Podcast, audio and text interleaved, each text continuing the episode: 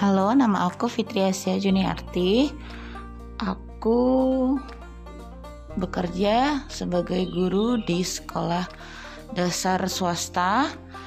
Eh, kini aku mengajar di kelas 2 SD. Terima kasih.